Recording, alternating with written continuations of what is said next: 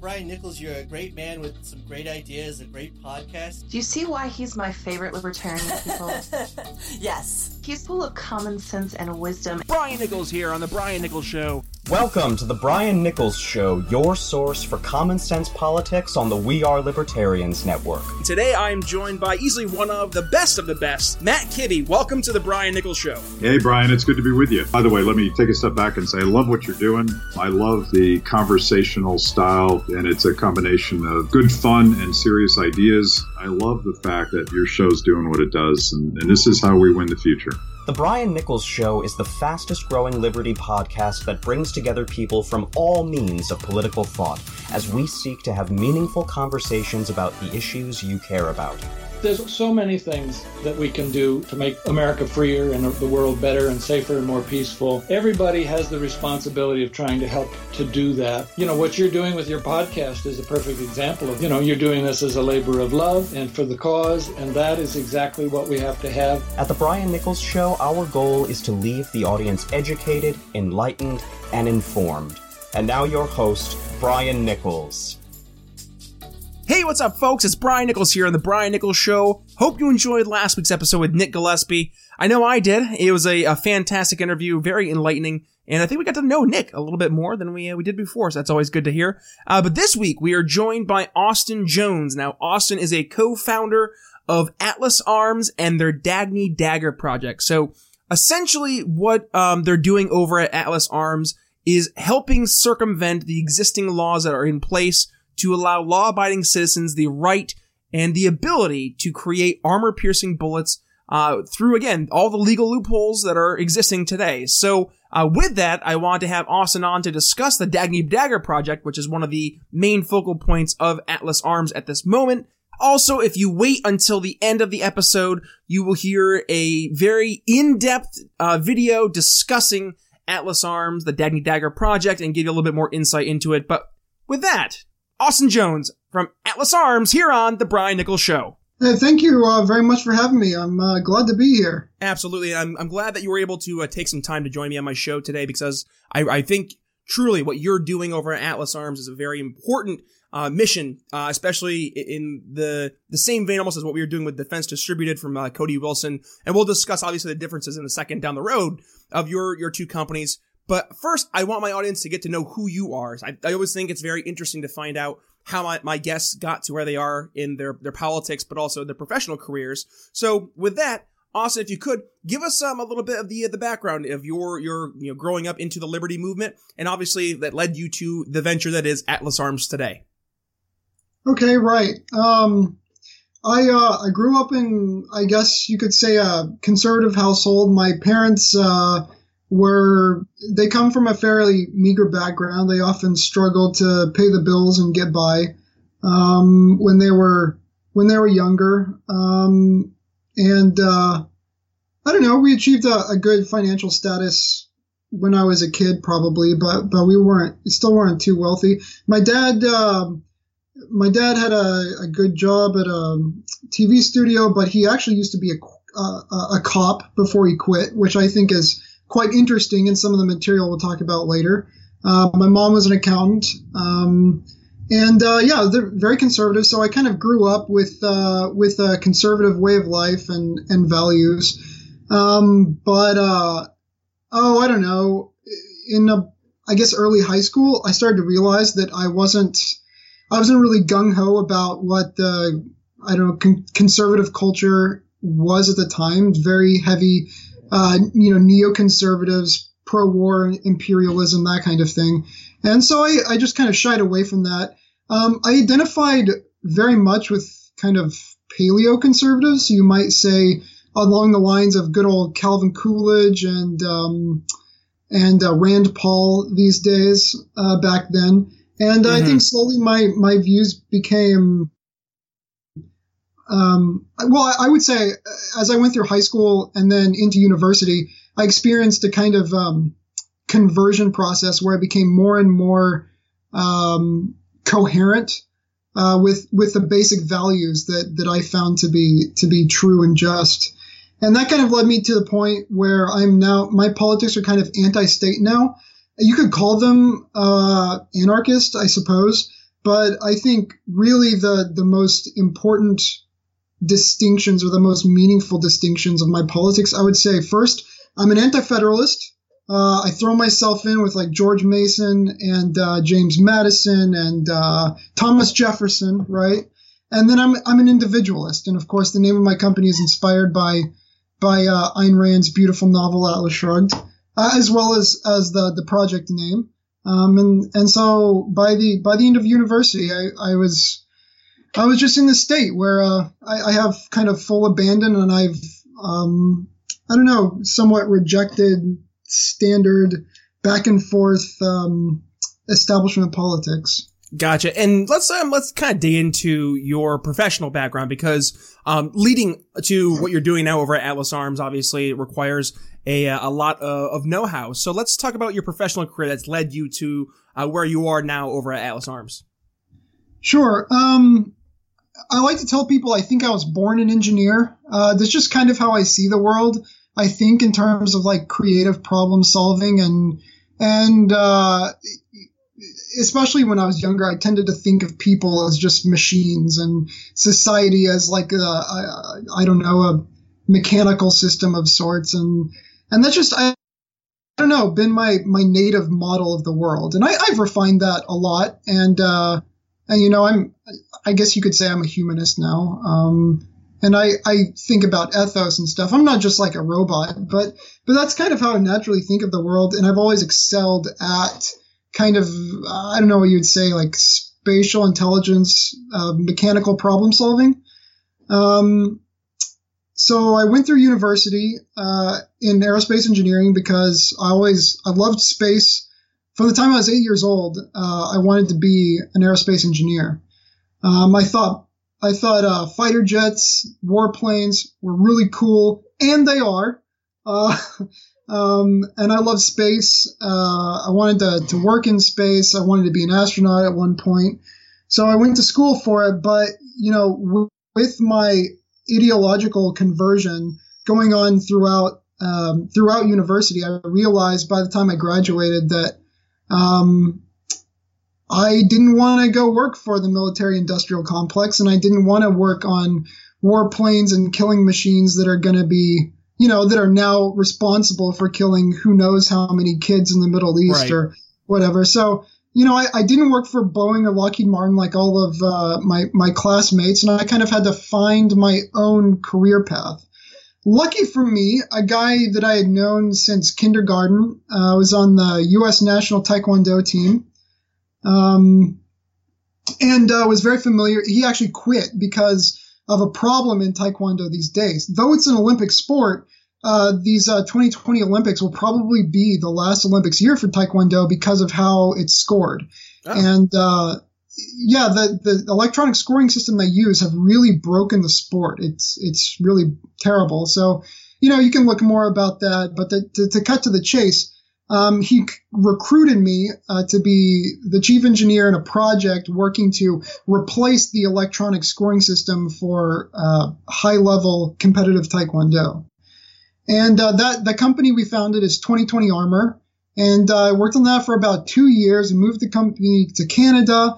Uh, we're shipping products around the world uh, now, and and by all respects, that company is has made it as a as a hardware startup, which is quite an achievement. Um, but uh, I I left the company after kind of accomplishing my part of it, everything that that I could do to develop it, um, and then uh, I worked. I went to work in Las Vegas uh, for Bigelow Aerospace, uh, and my part of that project was to to help design the micrometeoroid and orbital debris shielding uh, for soft-bodied spacecraft. The idea is that these. That's just you say it so nonchalant. That's just that's that's well, very impressive. I mean, well, the, the idea is that you can only ship so big a volume up on into space on a rocket. So the the spacecraft we were working on, they get into orbit and then they inflate, so that you have a much larger volume uh, than you can actually carry on the rocket. Um, so we were using soft armors to uh, to to armor the spacecraft uh, because orbital debris, um, you know, space junk, uh, these these particles are moving six to twelve kilometers per second, which is way way faster than any bullet in any gun has ever traveled on Earth. So um, yeah, and because it was soft bodied, that really applies uh, to to the soft armor uh, that that um, that pistol armor is. You know, p- pistol body armor is is today, uh, like Ke- Kevlar based, textile based um, uh, ballistic protection. So uh, through 2020 armor uh, and and my work at, at, Bigelow, I have a really good background now in um, in body armor and and how to stop really fast projectiles before before they damage stuff. Hmm.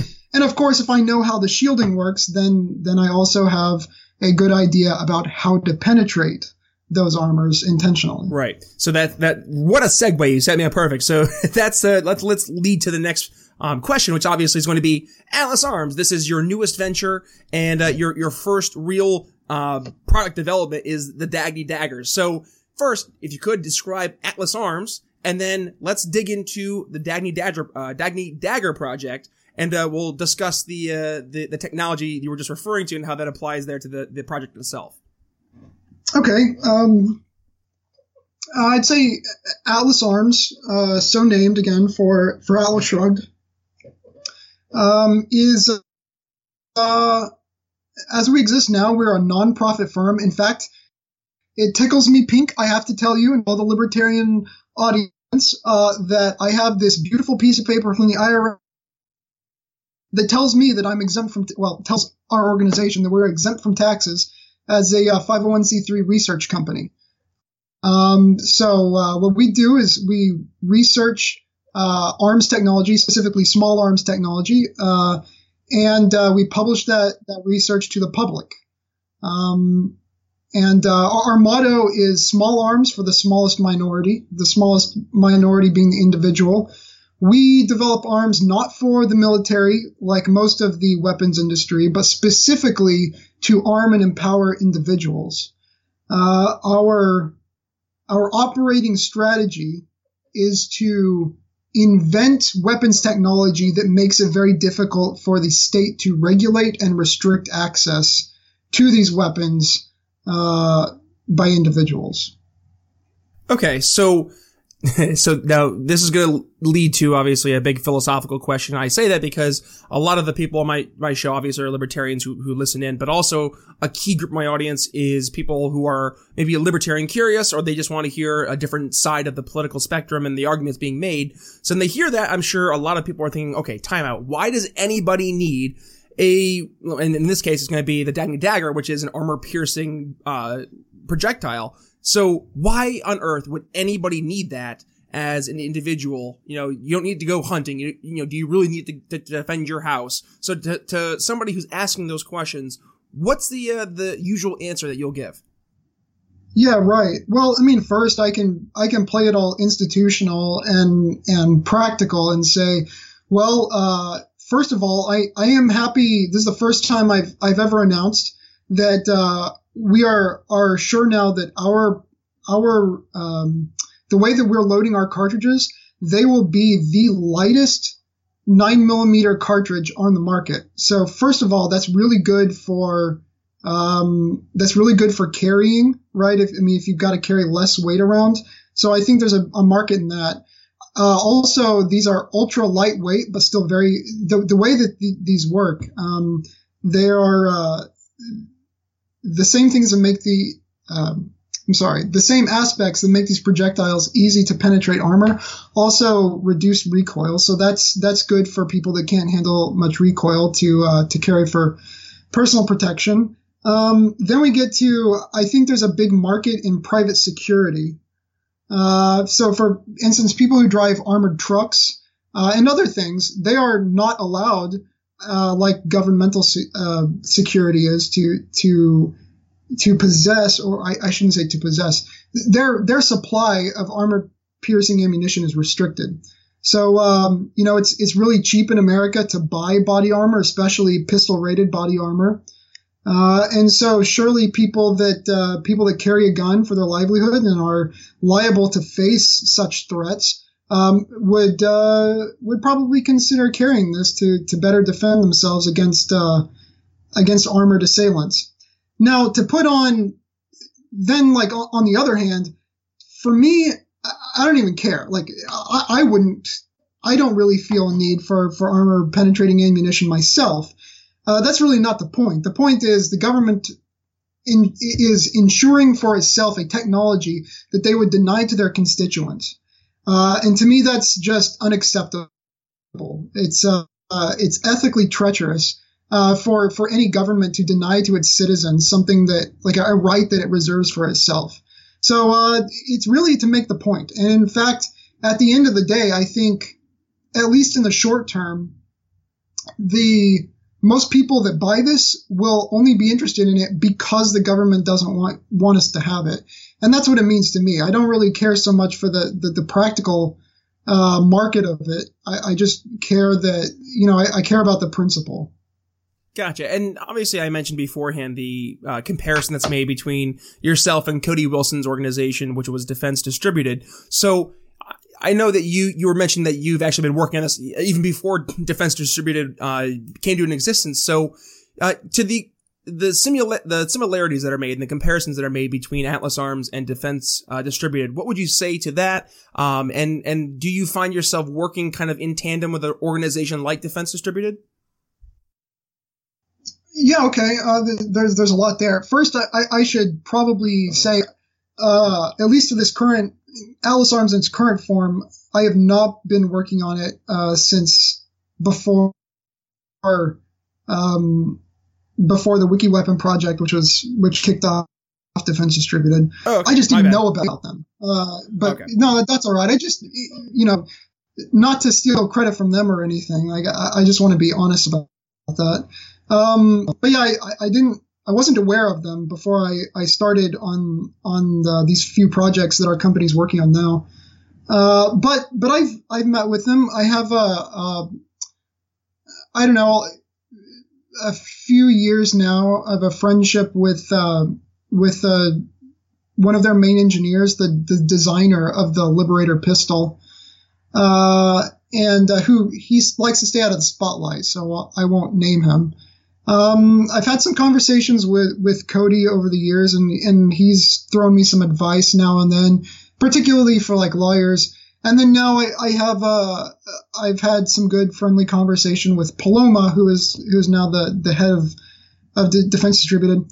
Um, so so our, our two organizations are, are friendly. Of course, you know they're much bigger profile, and uh, they've they have a long string of successes to their name already we're kind of a, a new upstart at this this point.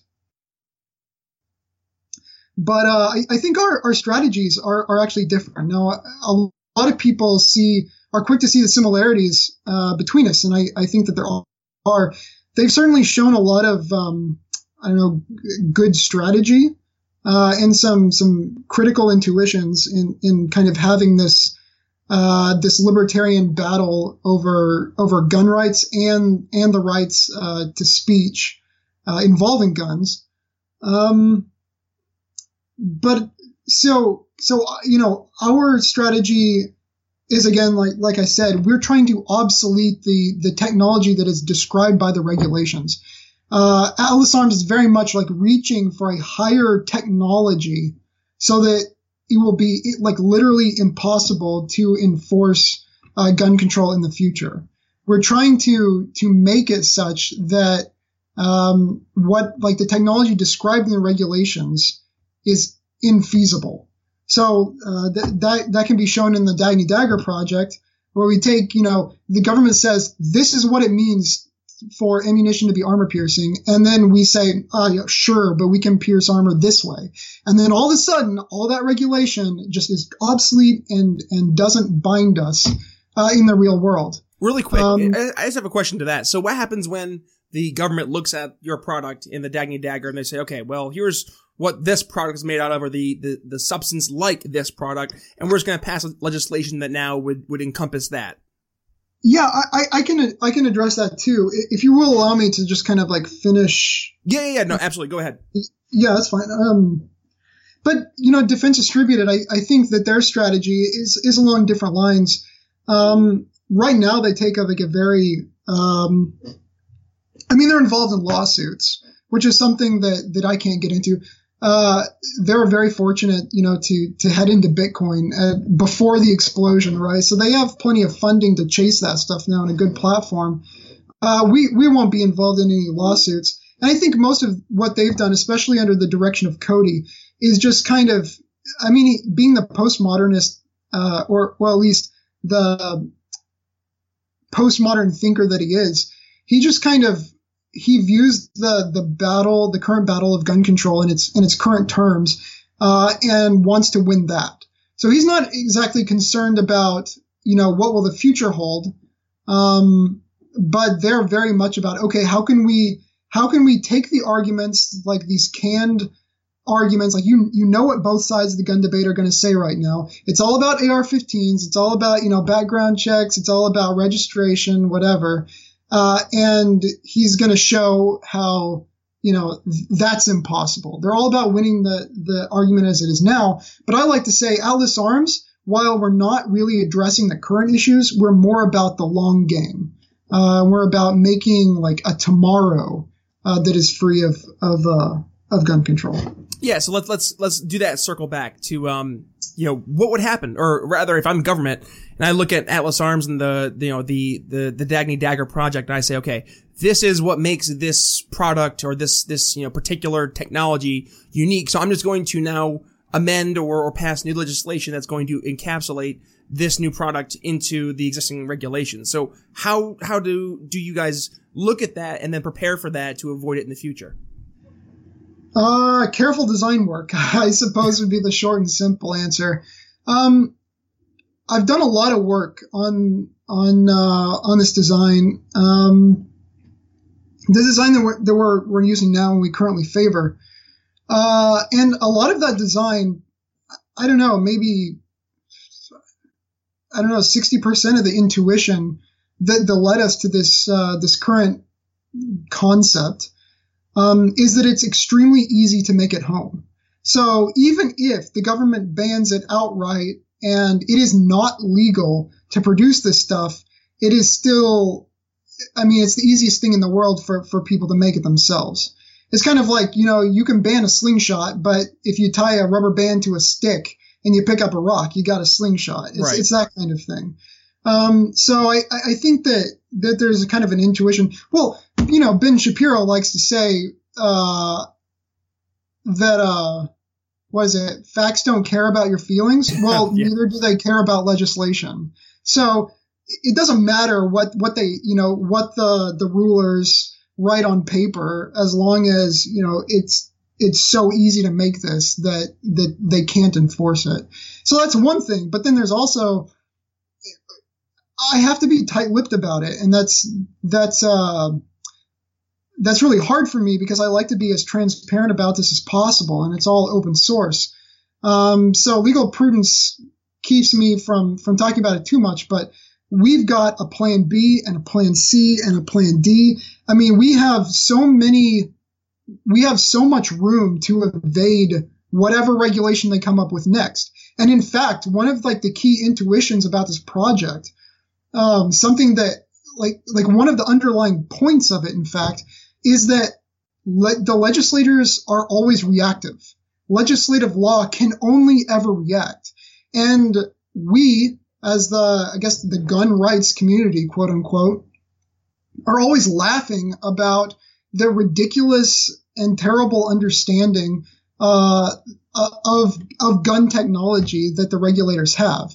You know, we laugh at them for saying clip instead of magazine. Oh, it shoots, you know, 18,000 clips per second or, you know, like, like all these things they say. They have like no idea. Right. Well, that's one thing I want to point out is these rulers sit in this room and they just like debate stuff all day. They have no idea how the real world works. And meanwhile, the inventors, the innovators, the creators, the workers of this world that actually make things happen, uh, you know, the artists, the engineers, um, we we know the way the world works, and we will always be a step ahead of them. So they can react and ban it this way.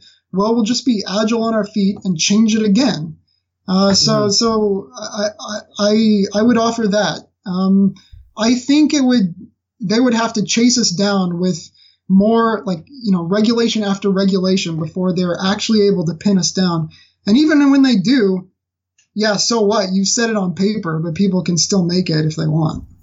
Yeah, and we're we're already seeing the uh, the change in in just the advancement of technology that government just can't keep up. Which for libertarians, we're all you know we're cheering, and for government, they're they're you know shrieking and trying to to, to again play catch up. But it's it's advancing too fast, and obviously with yeah. with what you're doing over at Atlas Arms, uh, with, with Defense Distributed, also looking at things like uh, LBRY.com from um you know fr- from those type of blockchain technology organizations, uh, it, it's becoming more and more uh, seen throughout, you know, not only the United States but across the world, where the the technology is is advancing so quickly that government is almost becoming obsolete in trying to defend it. I actually had a couple weeks ago Mary Brewer on our show, and we discussed this uh, this very thing. Look at companies like Uber who are looking to bypass the uh, the taxi cab industry. It's like, oh, you're doing um, over at Atlas Arms to help bypass the gun regulations. It's it's showing that we can, I think, make more headway and we can find more success in doing things outside of government. So instead of trying to simply take over the government and win elections and then try to institute policy that way, we actually can accomplish what we're looking to accomplish through the market and through the innovation technology in spite of government. It's, it's exciting and it's actually very refreshing to hear. Yeah, yeah, great. I, I, mean, I'm I'm glad you have that point of view. That's kind of where I'm coming from as well. I think if you understand that, then you understand everything there is to know about Atlas Arms's um, broad strategy, I suppose. That's good to hear. And obviously, one thing that keeps a company like Atlas Arms going is uh, is people being able to help support you guys. So, um, you know, as we are getting ready to uh, to wrap the show here in a little bit, uh, if you could give a, a little bit of uh, some parting words to the audience so they can go ahead, number one, uh, find Atlas Arms and learn more about Atlas Arms. But then number two, if they're interested to, uh, to help promote your mission forward, how they can financially help as well. Yeah, uh, well, our website is atlasarms.org. That's not .com, it's .org because we are a, a nonprofit, atlasarms.org. If you go there, uh, you can see our crowdfunding video, um, you can uh, you can read more about the the technicals and the intuitions of the project uh, of the Dagny Dagger project. You could read about the company ourselves and our philosophy. You could read about me and the other contributors to the project.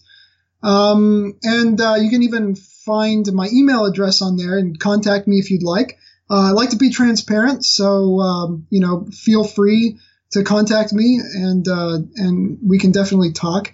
Uh, my email address is austin at atlasarms.org.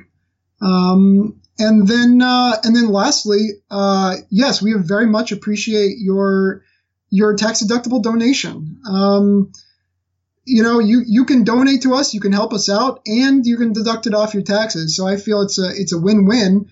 Um, and, uh, I mean, seriously, give away everything you can before, you know, as you can before the government takes it from you.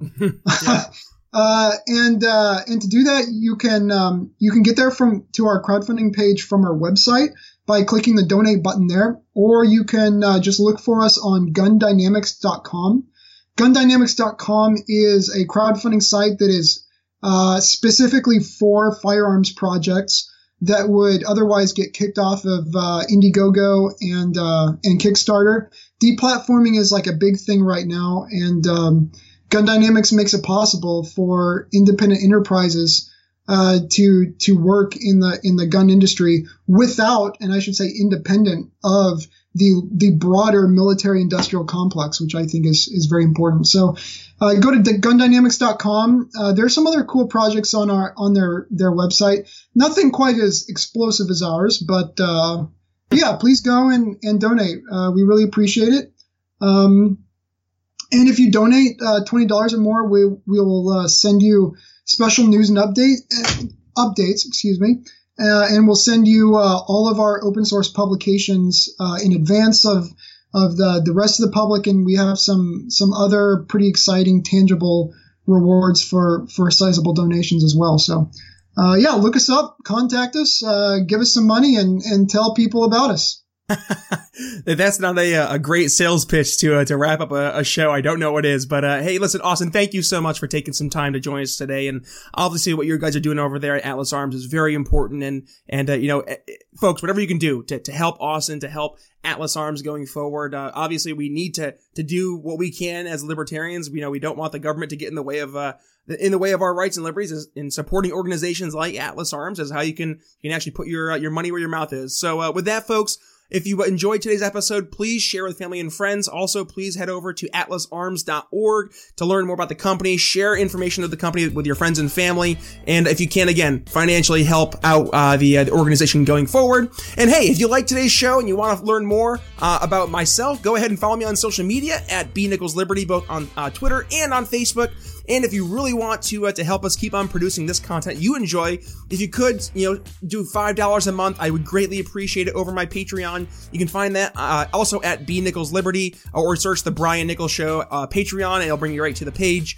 Uh, and as always, please share today's episode with your family and friends. This is how we spread the message, and uh, really, this is how we grow the movement uh, beyond our our own libertarian echo chambers. So please do your part and uh, help us get the message out there far and wide. So with that, folks, thank you for joining us today on the Brian Nichols Show and signing off for Austin Jones of Atlas Arms. We'll see you next week. Thanks for listening to The Brian Nichols Show. Find more episodes at briannicholsshow.com.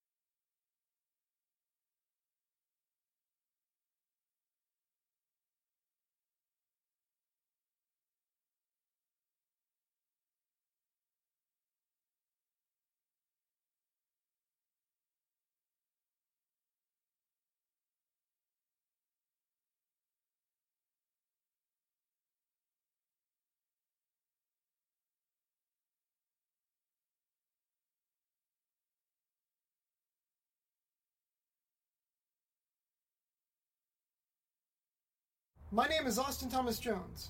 I'm an aerospace engineer, and I don't care much for federal firearms regulation.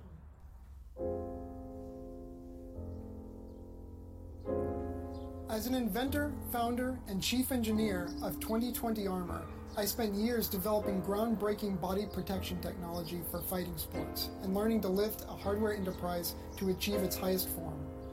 I then moved on to the private space industry where I designed micrometeor shielding for soft bodied spacecraft. These projects have endowed me with unique knowledge of ballistic protection and body armor, and how to defeat it.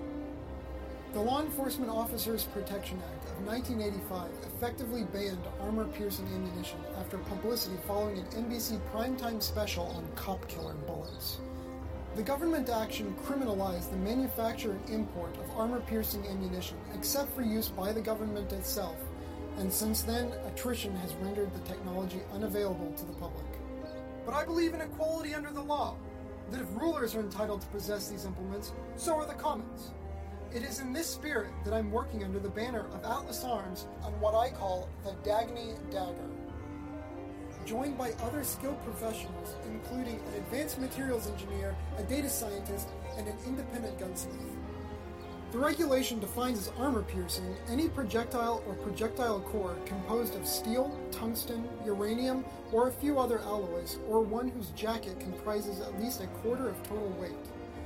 Nevertheless, all manner of materials and interesting compositions are available to the 21st century armorer, which may circumvent the regulatory definition while producing superior performance to steel core bullets of the Reagan era.